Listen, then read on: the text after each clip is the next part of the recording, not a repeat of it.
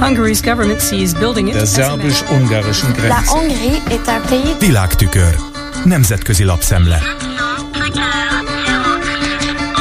Köszöntöm a hallgatókat. A magyar államfő vétója az LMBTQ ellenes törvényel szemben úgy hat, mint ami lázadás Orbán Viktor ellen. Ám a lépés akár a miniszterelnök érdekében is állhat. Több reng a német Die elemzője Ulrich Ladurner abban a cikkében, amelyben kételjeinek ad hangot Novák Katalin rebellis mi voltát illetően.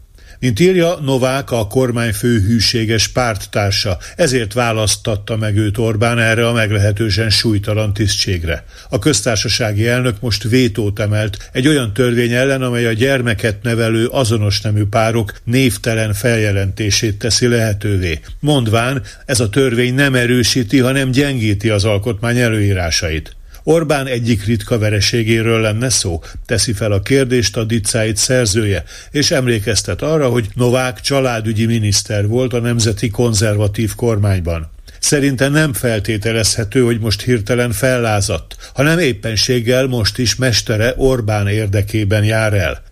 De miért akarna Orbán éppen most visszakozni Novák révén? Ez a következő kérdés, amire Ladurnernek nincs végleges válasza, csupán sejtése. A német újságíró abból indul ki, hogy az Ukrajna elleni orosz támadással Orbán helyzete drámai módon megváltozott. Addig Lengyelországgal, Szlovákiával és Csehországgal együtt EU-kritikus frontot alkotott. Az úgynevezett Visegrádi csoport az elmúlt években újra és újra konfliktusba keveredett Brüsszellel, részben a migráció ügyében, de leginkább jogállamisági kérdésekben. Orbán úgy érezhette, ő a Lándzsa hegy az állítólagos EU birodalom elleni harcban, és amikor keményre fordultak a dolgok, akkor mindig biztos lehetett abban, hogy a nemzeti konzervatív lengyel kormány az ő oldalán áll. Az orosz invázió óta ennek vége. Miközben Lengyelország kezdettől fogva egyértelműen Ukrajna pártját fogta, Orbán bírálta az Oroszország elleni uniós szankciókat, és kitartott a Putyin irányában barátságos politika mellett. Ezzel elszigetelődött, már nem számíthat a lengyelek támogatására, vagyis meggyengült. Orbánnak emellett jelentős gazdasági nehézségekkel is meg kell birkóznia. A magyarországi infláció különösképpen magas. Orbán propagandagépezete igyekszik úgy beállítani, hogy ezért az Oroszország elleni szankciók felelősek. Ez azonban kevéssé hihető, hiszen az inflációt az átgondolatlan politikai szempontok által motivált kiadások okozzák. Ráadásul az EU 2021-ben létrehozta azt az eszközt, amely lehetővé teszi, hogy visszatartson uniós támogatási pénzt az olyan tagállamtól, amely megsérti az EU alapértékeit. Ezt az eszközt az Európai Bizottság már alkalmazza is. Orbán csak akkor kap meg több milliárd eurót, ha visszatér a demokratikus útra.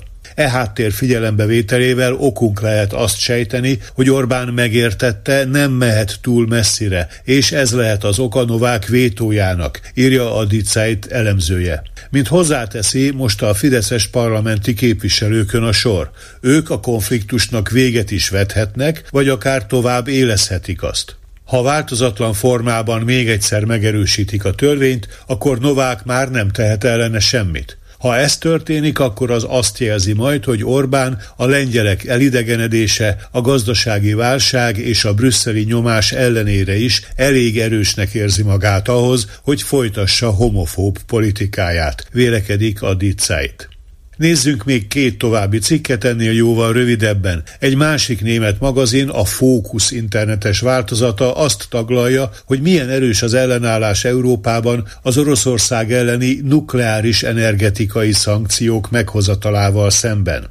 Oroszország olajat és gázt már nem szállíthat a korábbi mennyiségben az EU-ba, de az uránt illetően eddig nincsenek korlátozások. Ezt az EU meg akarja változtatni, de néhány keleti tagállam olyannyira függ az orosz szállításoktól, hogy alig ha fognak belemenni a tilalomba.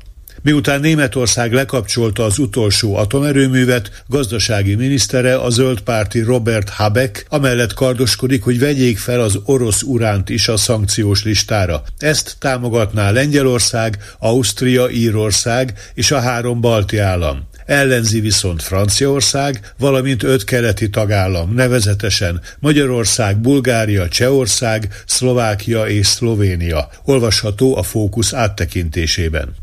Végezetül arról, hogy Lendvai Pál a Bécsi Der Standardban azt írja, ahogy Oroszország újabban a nyugati újságírókkal bánik, az a szovjet korszakot idézi. Példaként említi, hogy Jekaterinburgban kémkedés vágyával őrizetbe vették a 31 éves Evan Gershkovich amerikai állampolgárt, a Wall Street Journal tudósítóját, aki orosz szülők gyermeke. Emellett távolétében több éves börtönbüntetést szabtak ki Ivo Minsenre, a Neue Zürcher Zeitung bécsi tudósítójára, aki így a továbbiakban nem teheti be a lábát Oroszországba. Az orosz érvelés szerint a svájci újságíró a Melitopolban az oroszok által megszállt ukrán városban kifejtett ukrán ellenállásról szóló beszámolójával a terrorizmust próbálta igazolni.